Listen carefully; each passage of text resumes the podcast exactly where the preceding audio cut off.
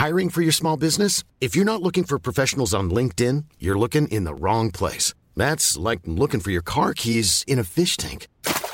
LinkedIn helps you hire professionals you can't find anywhere else, even those who aren't actively searching for a new job but might be open to the perfect role. In a given month, over 70% of LinkedIn users don't even visit other leading job sites. So start looking in the right place. With LinkedIn, you can hire professionals like a professional. Post your free job on linkedin.com slash people today.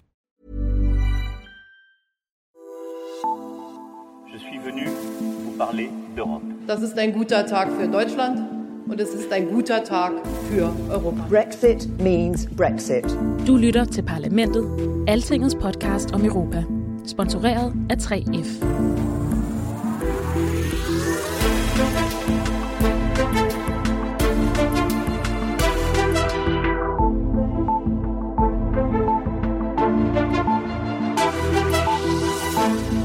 Velkommen her til EU's topmødecenter her i Bruxelles. Mit navn er Thomas Lauritsen. Jeg sidder her midt mellem cirka 500 journalister, og det gør jeg sammen med dig, Rikke Albrechtsen. Hej. Hej. Øh, Vi er jo her torsdag på anden dagen af en hel serie topmøder. De europæiske ledere er lige gået fra et eurotopmøde og videre til et møde med de asiatiske landes ledere. Onsdag aften havde de 27 landes ledere besøg af Theresa May, Storbritanniens leder. Men de kom altså ikke rigtig videre i forhandlingerne om Brexit alligevel. Men Lars Løkke Rasmussen siger, at han bevarer optimismen. Fordi der er ikke noget alternativ til at være positiv. Fordi alternativet til at være positiv, det er det, at jeg falder på gulvet, og vi får en øh, hård Brexit. Og det vil være til ubodelig skade for i første række jo altså Storbritannien i særlig grad, men jo også Europa. Øh, det vil bestemt heller ikke være en øh, dansk interesse. Så der skal jo findes en løsning. Parlamentet er sponsoreret af 3F, fordi Danmark fortjener færre journalistik om EU.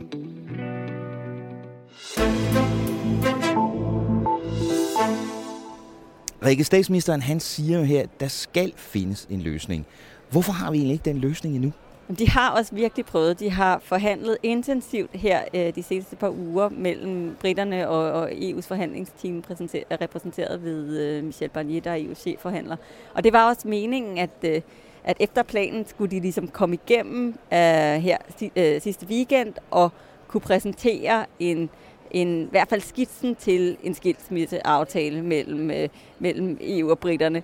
Um, og der var også sådan en hel drejebog. Øh, Ja, det så så fint ud, det hele. ja, som var planlagt, og så, så skulle de blive færdige søndag, og så mandag, så skulle øh, øh, altså statsministerne og de andre regeringschefers øh, øh, repræsentanter komme til Bruxelles og ligesom øh, se på den her aftale, fordi de har egentlig ikke været særlig meget in the loop, som, øh, som man mm. siger, øh, omkring det her. Det har, været, det har været nogle forhandlinger, der er foregået sådan altså virkelig mellem, en meget lille, og- og ja, britterne. meget Ja. lille gruppe øh, Mm. af mennesker. Så skulle de ligesom blåstemple den, så skulle det, øh, så skulle det videre til, til øh, øh, europaministerne og udenrigsministerne næste dag på et, et ministerrådsmøde til sådan en endelig politisk Altså tirsdags, ja. afklaring der. Og så, øh, og så altså onsdag var der så den her, Mm. Det her topmøde i Bruxelles. Hvor de så troede, de måske kunne blive enige om selve skilsmisseaftalen. Ja, i hvert fald Ja. i den rå form. Det her var, det, Ja. vi, vi er ikke der, Nej. hvor, øh, hvor, hvor den, det, der er en juridisk bindende traktat klar. Men det var jo ikke det, der skete, Rikke. Hvad var det, der skete i weekenden? Jamen altså, det viste sig bare, at Theresa May, den britiske premierminister, hun havde simpelthen ikke øh, så rygdækning til at indgå en aftale, som det er nu. Hendes politiske bagland har det øh, øh, meget svært med at blive enige med sig selv om, hvad der skal være i den her Brexit-aftale, og de ting, hun ligesom bliver bedt af øh, om øh, af e af EU-siden, øh, er, er, er nogen, hun ikke simpelthen ikke øh, har rygdækning til lige nu. Og det gælder, det er jo især spørgsmålet om den irske grænse, som bliver EU's, øh, altså grænsen mellem Nordirland og Irland, Mm. som bliver EU's nye ydre grænse, som Ja. er problemet. Den går vi lidt mere i, i detaljer med om lidt, Rikke. Øh, EU-præsidenten, som han kaldes, Donald Tusk, rådsformanden, der leder de her topmøder, han havde jo sagt inden topmødet, at han håbede, at Theresa May kom med noget nyt. Ja, øh, det gjorde hun ikke. Det gjorde hun ikke. Hun var jo så kun øh, med ganske kort til det her topmøde, fordi det, der er lidt særligt ved, ved de her øh, Brexit-formater, øh, når EU-lederne mødes, mødes, det er, at de, det er jo en forhandling mellem britterne og EU. Så det vil sige, det er ikke ligesom et almindeligt EU-topmøde, hvor de 28 øh, stats- og regeringschefer sidder der og forhandler Mm. med hinanden. Det her er øh, også mod dem, kan man sige, Mm. at det, det er britterne, og så er det de 27, som så Mm. er repræsenteret Ja. ved Michelle Barnier, som. Ja. vi har talt om. Og hun havde ikke noget nyt med. Og det som, det, som så skete, var, at hun øh, altså, kom, øh, altså, kom og egentlig gentog en masse af de ting, som hun allerede har sagt. Så på den måde, så var, hun, altså, var der i hvert fald ikke meget nyt fra London. Ja. Så brikkerne er sådan set de samme, vi har kendt i lang tid nu. Ja, og det handler jo om egentlig, at, at man har nogle modstridende ønsker og krav og, altså, til, hvad det er, øh, der skal være. Mm. Øh, altså de, er sådan det, grundstenene til den her skilsmisseaftale. Og fra EU-siden, der handler, altså, altså de er meget enige begge sider om, at vi skal bevare grænsen åben øh, mellem i, øh, Irland og Nordirland, sådan at man ikke skal tilbage til gamle, øh, Mm. dårlige tiders øh, øh, øh, altså, kontroller ved grænsen. Uh, men spørgsmålet er, hvordan man kommer derhen. Men man gør det. Ja. Fordi at øh, fra EU-siden, der er der ligesom det her fokus øh, på øhm, ja, netop både at, at, både at, at øh, holde grænsen fri, men også på, at man altså, kan gøre det på en måde, hvor du stadigvæk respekterer det indre markeds Mm. integritet. Det vil sige, at der skal være nogle kontroller et eller andet sted, som sørger for, at Ja. der ikke kommer varer øh, ind. Så man øh, ved, som hvad der kommer ind og ud Ja, af det ja, og det samme med, ja. med 12 øh, og så videre. Så, altså, så det er ligesom deres hovedfokus, og på øh, den britiske side, så er det for, først, for det første ligesom, at øh, de jo så ikke vil sådan stavnsbindes ind i et eller andet øh, ja, for, altså forhold til EU, øh, Mm. som fortsætter for evigt ved at øh, skulle binde sig netop Mm. ind i sådan nogle altså, 12-regler eller indre markedsregler, som gør, at man kan holde den her grænse åb- åben. Og på den anden side vil de heller ikke have det, som, øh, som EU-siden jo har foreslået, netop at man lægger grænsen i stedet for Mm. øh, i det irske hav, og det vil sige, at kontroller vil være ved, øh, ved havne og lufthavne, i stedet for øh, ved den irske grænse. Og, men fordi det betyder de facto, at du beholder Nordirland Mm. i det indre marked og i 12-unionen. Kan man sige, at det, Rikke, at det er det her problem, der er hele årsagen til, at der ikke er en aftale endnu?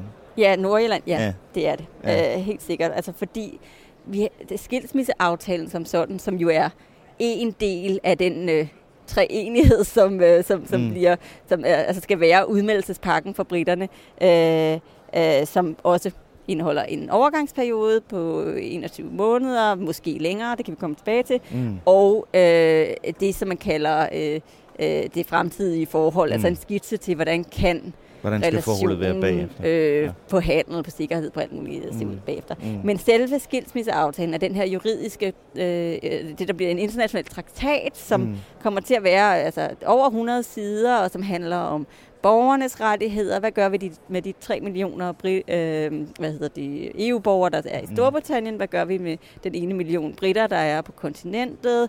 Det er, altså, øh, hvordan... Øh, afregner vi øh, altså Brexit-regningen, som man Ja. har snakket om, som Mm. er, jamen, altså, hvem skylder hvad i forhold til, Ja. at, øh, øh, til, til det økonomiske forhold mellem, mellem EU og britterne, og, og, og hvordan kan for eksempel altså EU-domstolen komme til at spille ind senere, og sådan nogle, sådan nogle Mm. mm. ting. Mm. Men mange, altså langt, langt, langt de fleste af de her ting er faktisk klappet og klare nu.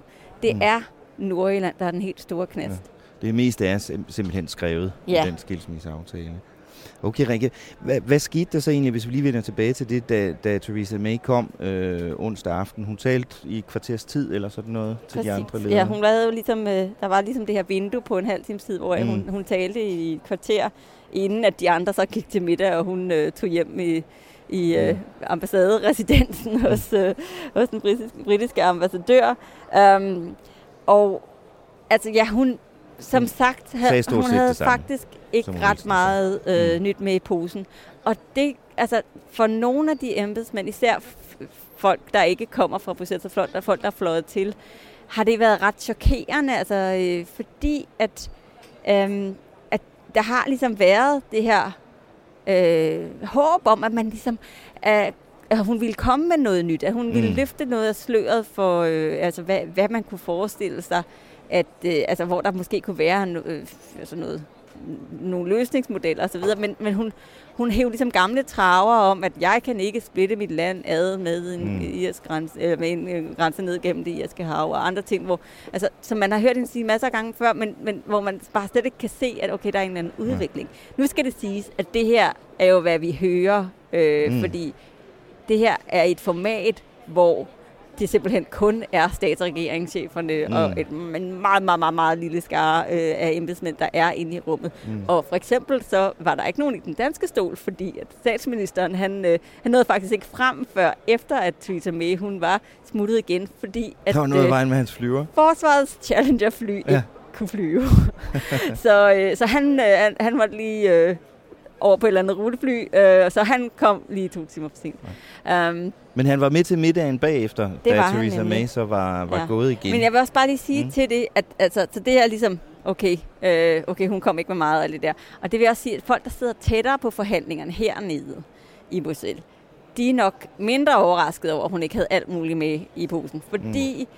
at havde hun nogle smarte, kreative løsninger, så var det nok øh, faktisk mere over i regi af, altså, af sådan for, de, de der intensive forhandlinger i lukket kreds, at de mm. vil blive, øh, øh, blive øh, altså, luftet, ja. fordi hun simpelthen har sådan en svær politisk situation i sit bagland. Ja. Øh, at, øh, at, at det er ikke nødvendigvis noget, hun har lyst til at, øh, at snakke højt om. Mm, ja.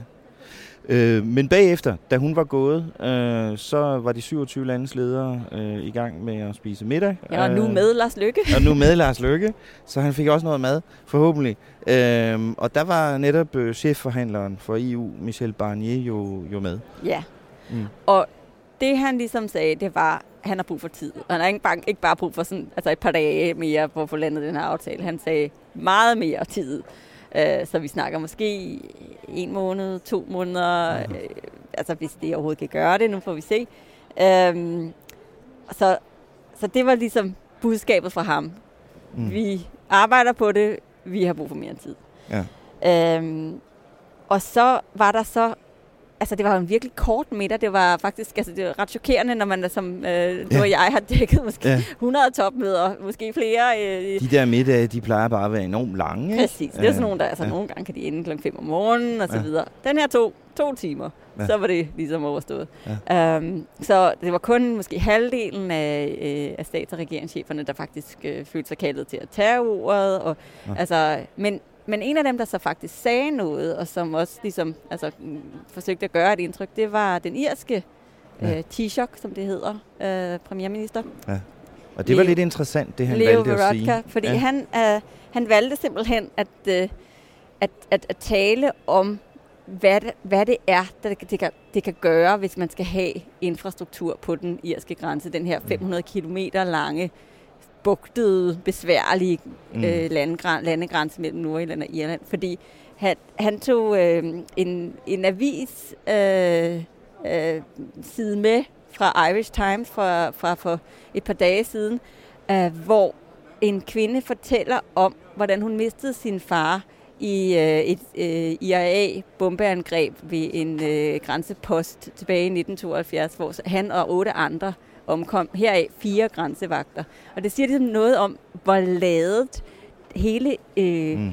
diskussionen om ny infrastruktur øh, er, fordi at altså, altså, det kan bare meget, meget hurtigt blive mål for mm. altså, sure øh, ja, øh, milita- øh, militante fraktioner ja. på begge sider. Ja. Og det, øh, altså, det lyder som om, at det faktisk er noget, som, som har altså, mm. en eller anden form for, for, for vægt også. Altså det der med, at, man, ja. at han ligesom kan sige, det er ikke for sjovt det her. Det er, ja. altså... Så han, han greb lejligheden til at minde de andre om, hvad der, hvad der som er på spil her mm-hmm. øh, i Nordirland. Øh, og så middagen var som sagt, øh, som du sagde, øh, overraskende kort, og de mm. gav fuld opbakning til Barnier og så videre. Og det var ligesom om, det var meget vigtigt for dem at vise, at linjen bliver holdt af ja. alle alle er enige, og de har styr på tingene, øh, de 27 andre Ja, det var meget landet. sjovt. De havde, vi havde hørt lidt om, øh, at der ligesom var sådan en, en, en øh, ja, det de kalder en line to take, altså en, mm. en plan for, hvad, hvad bør budskabet være fra, fra mm. det her topmøde. Og det var cirka det, de kom ud og sagde. Ja. Ja. De sagde altså, at tonen var så god, og vi Ja. ja. støtter Barnier så meget, og det var virkelig meget bedre end det sidste gang, de mødtes i Salzburg. Der var det jo gået øh, virkelig dårligt. Der havde der været en masse Mm. konflikter mellem dem og, og May og så videre. Og den her gang, der var alle var rolige, og var, Mm. altså, man havde virkelig sådan, der var sådan et forsøg på at få dem alle til at sige det sammen. Det var lidt, Og så øh, skete der jo noget lidt sjovt lige bagefter øh, middagen.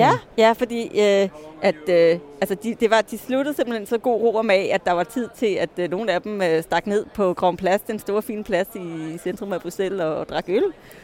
Så Det var jo Angela Merkel og præsident Macron fra Frankrig. Og den belgiske, den belgiske, premierminister ja. Charles Michel og øh, øh, Xavier mm. Bettel fra, fra Luxembourg, der lige mm. tog ned. Og, Og det er jo lidt interessant, altså udover at det er lidt sjovt, øh, Mm. så er det jo ikke, når, når den slags topledere gør sådan noget, så er det jo ikke bare fordi, de er tørstige, og Nej. belgisk øl smager dejligt. Øh, det er jo for at sende et signal, også Ja. politisk. Ja, det er, det er sådan lidt, at okay, vi er ikke i panik endnu. Vi, ja. øh, øh, vi har tid, vi skal nok finde en løsning. Øh, ja, det, det, det tænker man, at det, er nok ikke bare fordi, at de gerne vil have nogle øl og nogle pomfritter. Mm.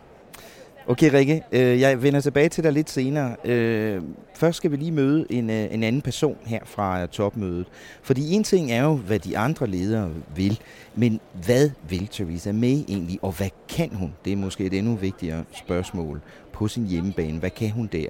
Det er meget svært at overskue den situation øh, lige nu. Øh, og derfor har jeg her i pressecenteret fanget en, der kan, måske kan hjælpe os med at kaste lidt mere lys over det. Han hedder George Parker. Han er politisk redaktør på den store britiske avis Financial Times. Og George Parker er derfor øh, en af de øh, britiske øh, journalister, der følger Theresa May nærmest overalt, hvor hun bevæger sig hen i øjeblikket, og, og holder hele tiden øje med, øh, hvad der, hvordan sagen udvikler sig, også i Brexit-forhandlingerne på den britiske side. Øh, jeg mødte George Parker øh, her i pressesalen og spurgte ham, hvad hendes situation er.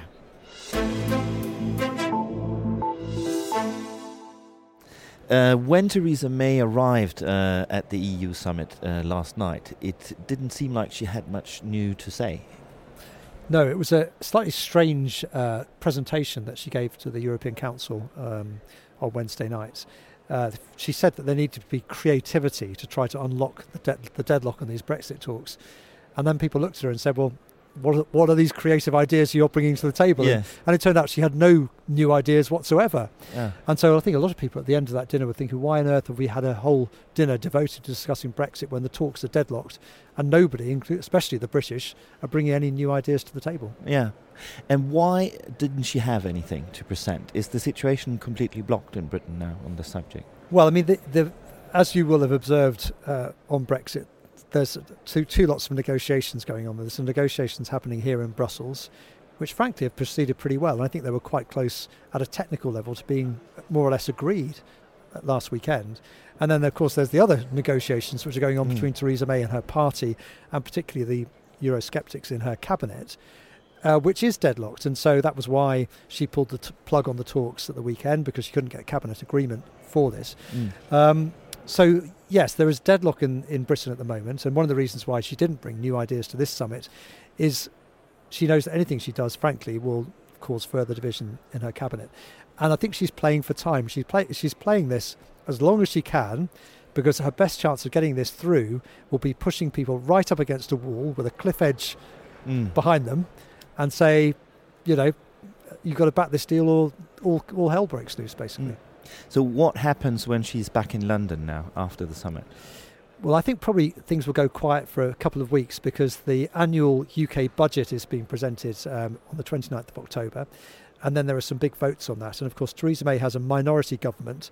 And there are a lot of people who will use the budget, will hope to use the budget to inflict defeats on the government as in part of a protest about their wider Europe policy. So, provided she can keep things stable at the moment, to say she's fighting for a better deal, she's listening to people's concerns, the risks to her budget and therefore the survival of her government are minimised. But I think after that, so after the first week of November, I think there'll be another push to try to get some progress before the summit, which has been penciled in but not confirmed yet for mid November, because I think they do feel there's a need to get on with things. hmm Um, will more time actually help? You already touched upon that. It's maybe not because the negotiations need more time, but it's more that you need to get a sense of urgency. Or, yes, yeah. I, I think basically here in Brussels, the the outline of a deal is broadly there. You know, the withdrawal treaty with the outstanding issue of the Irish border backstop. That's the one outstanding issue. Mhm. There's obviously going to be a political declaration, which will be a skeleton of aspirations for our future trading relationship. But I think that's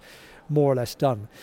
Um, but the problem is, whatever deal Theresa May does here in Brussels will be extremely unpopular in the UK, whatever Mm. the deal is, because the debate in the UK is so polarised. So those people who believe in a true Brexit will think she's sold out and she's keeping Britain tied to Brussels for too long, and they'll hate it because they think it's not a proper Brexit. And on the other side of her party, all those conservatives, quite a large majority of them, wanted Britain to stay in the European Union, will say, well, hang on a sec, this is worse than we've got at the moment. We're basically sort of tying ourselves to the EU, but without any votes in future, it's a terrible deal. So people look at that and think, well, how on earth can Theresa May get this through Parliament when both sides of her party hate the deal?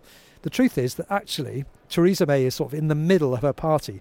The deal would be very unpopular, but the question facing all her MPs and also MPs across the House of Commons is British public voted to leave the EU. This is the deal she's negotiated. If we reject the deal, what's plan B? Mm. And the problem is there's no alternative plan B. And rejecting the deal could lead to political chaos, could lead to the downfall of Theresa May, could lead to another general election, Mm. a second referendum, Brexit not happening, a whole load of outcomes, Mm. which frankly are scarier for Tory Eurosceptics than actually supporting the deal they won't like very much. Yeah, because that is the big question right now, isn't it? Uh, Can Theresa May get any Brexit deal through the British Parliament? Well, lots of people think not, and they can't see how she possibly could. But I think, you know, what she will do is she'll present this to Parliament quite late in the day with the Article 50 timetable getting close to completion and with um, Britain planning to, uh, you know, will be leaving the EU, whatever happens on March the 29th in 2019. So she will try to use as much time as she can to push people right up against that deadline and say, look, you don't like it, but I am honouring the will of the British people and leaving the EU.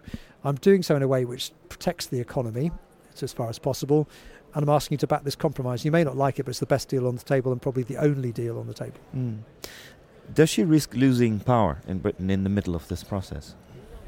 I think she's unlikely to lose power before this deal is presented to Parliament. But if she can't get it through Parliament, then I think basically that would be the end of her premiership because you've invested two years in negotiating a deal. It's then rejected by the House of Commons. How can she continue? If she this and again, I mean, I've often said this. Her, weakness is part of her strength because the th- prospect of actually removing Theresa May might sound appealing to some Conservative MPs, but in, in practice, it will unleash, be a bit like lifting up a stone and seeing what's underneath because no one quite knows what will happen. If Theresa May goes in the middle of this Brexit process, we'd have to stop the clock on Brexit because there'd have to be a Conservative leadership contest to appoint a Mm. new Prime Minister. The new Prime Minister would almost certainly be more Eurosceptic than Theresa May because the Conservative Party membership is broadly quite Eurosceptic. But who, what would the new Prime Minister do then? Mm. They don't have a plan B. The um, House of Commons is very unlikely to support a more Eurosceptic version of Brexit if they've rejected a moderate one presented by Theresa May. And all roads then end up back, pointing back towards a general election. So it's uh, Mm. for Conservative MPs, none of these options are very attractive, and they could actually turn out to be less attractive than voting for a deal they hate. Mm. Another question is timing right now. Everybody's talking about that here in Brussels. Um, the UK will, well, at least that that's really what it looks like now, will be out of the EU by the end of March. Um, and the EU uh, negotiators are saying that they could probably, if they have to, stretch the negotiations until December or January and still have time to get a deal through the European Parliament. But the question is, how much time does the British Parliament need? Yes. Well, the conventional wisdom is that um, Theresa May needs to get the deal in Brussels um, probably by November, but December at the very latest, um, because then the Parliament will have to have a vote on the deal itself. Um, they'll need to assess the deal and economic impact assessments and so on. And then after that, the government uh, business managers in the House of Commons estimate they probably need three months to get all the rela- related legislation through the par- through Parliament before we leave, and that's particularly um, passing a piece of legislation to implement the withdrawal agreement in British law. So they reckon that will take three months. So basically, you could push this back to December. Early January, I would say, is the absolute latest for the British Parliament to be able to push through the legislation Mm. before we leave on March the 29th. Mhm. Last question, George. Uh, some people in Denmark uh, dream about uh, the idea that maybe this whole thing will come to a halt uh, and there will be a new referendum in Britain and you will vote yes and you'll stay in the European Union. Is that at all possible? Well, there are quite a few people in Britain who dream the same thing, but I fear in the end it probably is a dream. Um, I think, you know, the the circumstances by which you could have another referendum are quite unlikely. So you you would have to have Theresa May's deal would have to be rejected, and then Theresa May or whoever succeeded her as prime minister would have to persuade the Conservative Party to vote for legislation to have another referendum, which could see us reversing the Brexit vote. Now, given the fact the Conservative Party is so split on the issue and the British public have already voted once, the idea of the Conservative Party being able to approve a referendum, to hold a referendum, without tearing itself apart is very unlikely. So I think if all this goes wrong for Theresa May, I think a general election is more likely than a second referendum. And then you never know. At a, sec- at a general election, you could ha- end up with a new political party emerging, championing remaining in the European Union. I think it's all slightly unlikely at this stage. I think the most likely uh, outcome is that there'll be a fudge deal in Brussels. Theresa May will force this unloved deal through the House of Commons. And regrettably, from my point of view, Britain will end up leaving on March the 29th. Tak til George Parker, politisk redaktør på Financial Times. Han tror i hvert fald ikke på en ny folkeafstemning i Storbritannien, kan vi høre. Rikke, tilbage til dig. Øh, som vi kan høre her på George Parker, så har Theresa May stadigvæk store problemer hjemme i øh, Storbritannien. Hvad er diskussionen lige nu om den nordirske grænse? Jamen, den, den går jo meget stadigvæk på det her famøse backstop, som vi lige har berørt. Det her med, jamen, altså, at have en form for nødbremse i skilsmisseaftalen, som gør, at hvis man ikke på en eller anden måde kan få øh, øh, sørget for, at, den, øh, altså, at landegrænsen kan forblive åben, at så beholder man Nordjylland i det indre marked og 12-unionen. Det, man så er i gang med lige nu, det er på en måde at prøve på at, at opbløde øh, ideen om det her øh, såkaldte backstop for at gøre det mere spiseligt fra EU-siden. Sådan at, øh, altså der er både sådan en, en rebranding-øvelse, der er, som, Mm. man, øh, som man har sådan et, øh, øh, og en afdramatisering, som, Ja. øh, som de kalder det, som handler om mm, også at, at sige, at ja, okay, det, det kan godt være, at, øh, at på papiret, så ville det inde- indebære en, øh, en, en grænse ned gennem det irske hav, Mm. men rigtig mange af de her kontroller, som, øh, som det her vil indebære, de, de vil være usynlige, de vil være borte Mm. fra denne, som jo ikke er en grænse, den er øh, altså mm.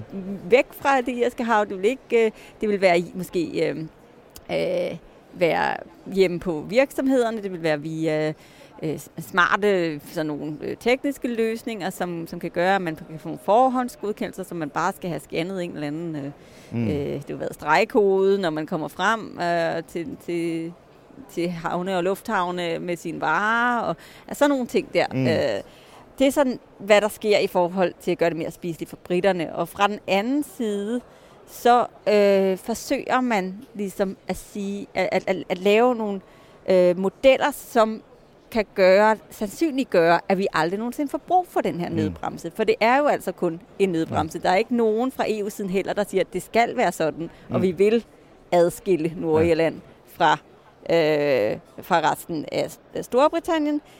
Det er bare det, at man har brug for en eller anden form for garanti have det for, som sådan en bagstop, at, ikke? Ja, hvis Ja. man nu ikke Mm. mm. kan finde på en eller anden øh, løsning, så er det, er det det her, som vi falder tilbage på. Mm. Men det man så, altså man prøver så ligesom at pakke det ind i nogle, altså, i nogle andre løsninger. Blandt andet så taler man om, øh, altså, og det har hele tiden været den britiske, det britiske, den britiske idé, det var, at den her fremtidige handelsaftale, som på papiret nok måske bliver den største i hele verdenshistorien, øh, fordi den bliver så omfattende, som, øh, Mm som den, den gør, plus at der er oven i selve handelsforholdet også alt muligt med sikkerhed og Mm. jamen, samarbejde om forskning og hvad, alle de her ting, som, Mm. som de gerne vil bevare, øh, at den også simpelthen kan være så dyb og så vidtgående, at man At den løser det her problem. man simpelthen ikke har et behov Mm. for, at der skal være gensidig øh, kontrol mm. osv.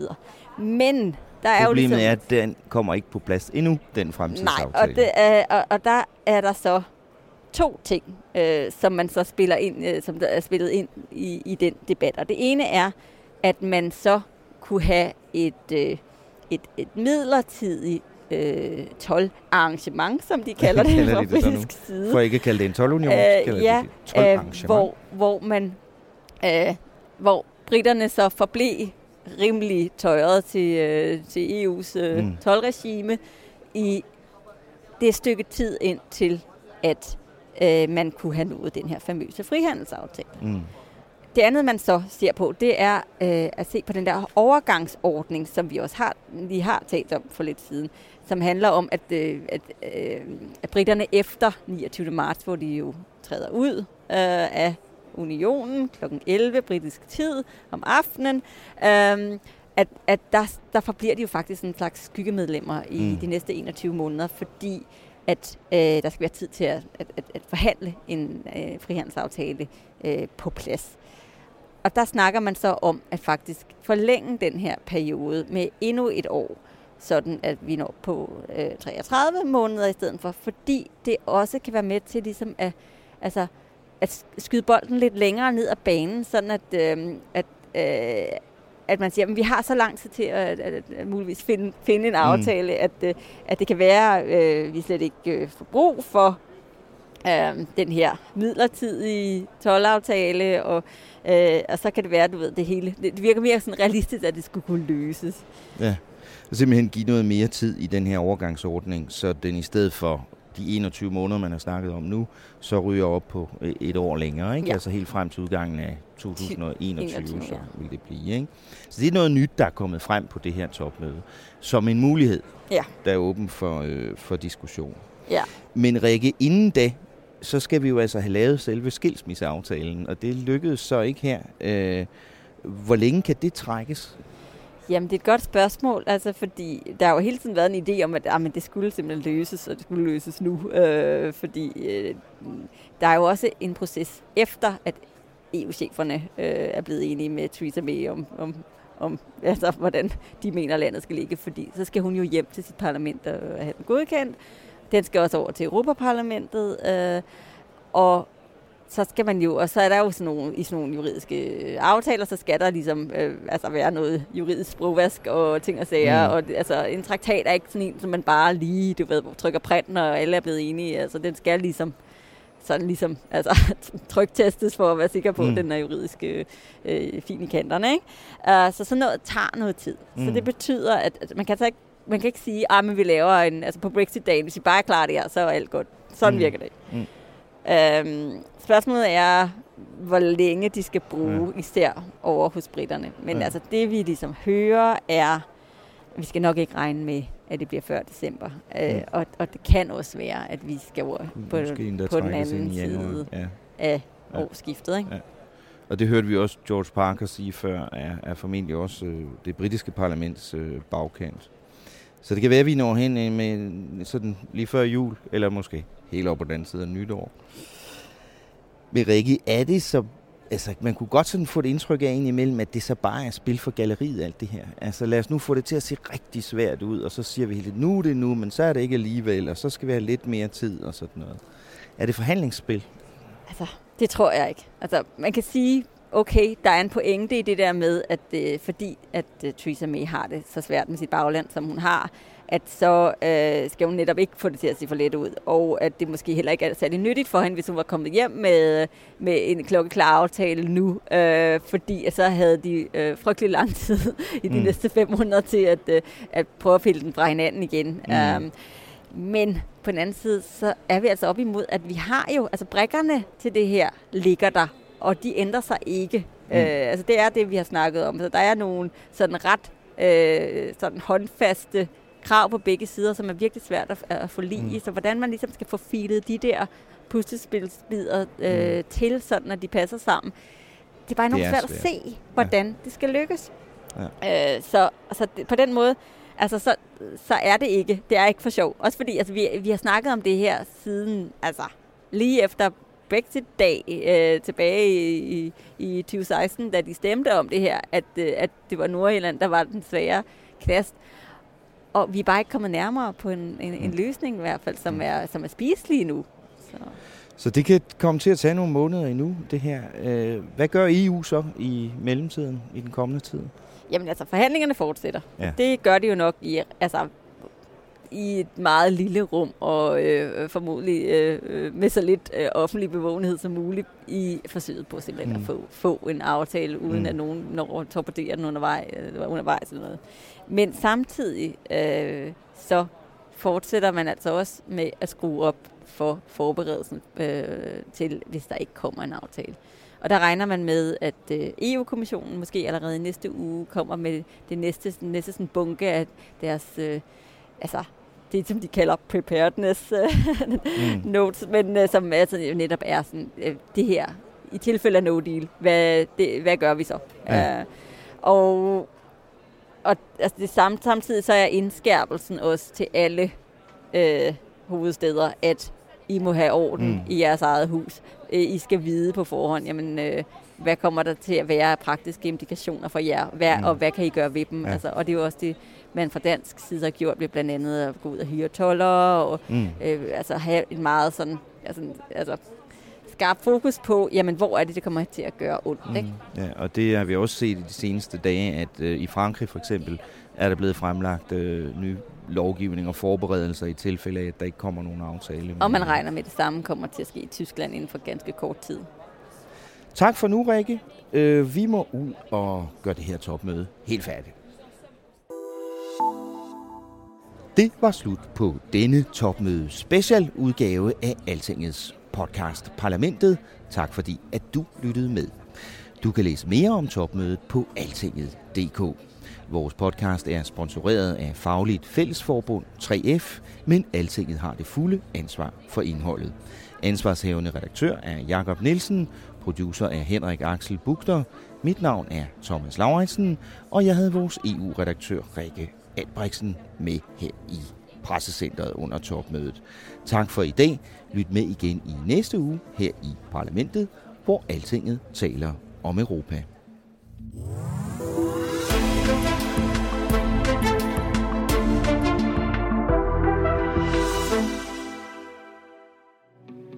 Parlamentet er sponsoreret af 3F, fordi Danmark fortjener færre journalistik om EU.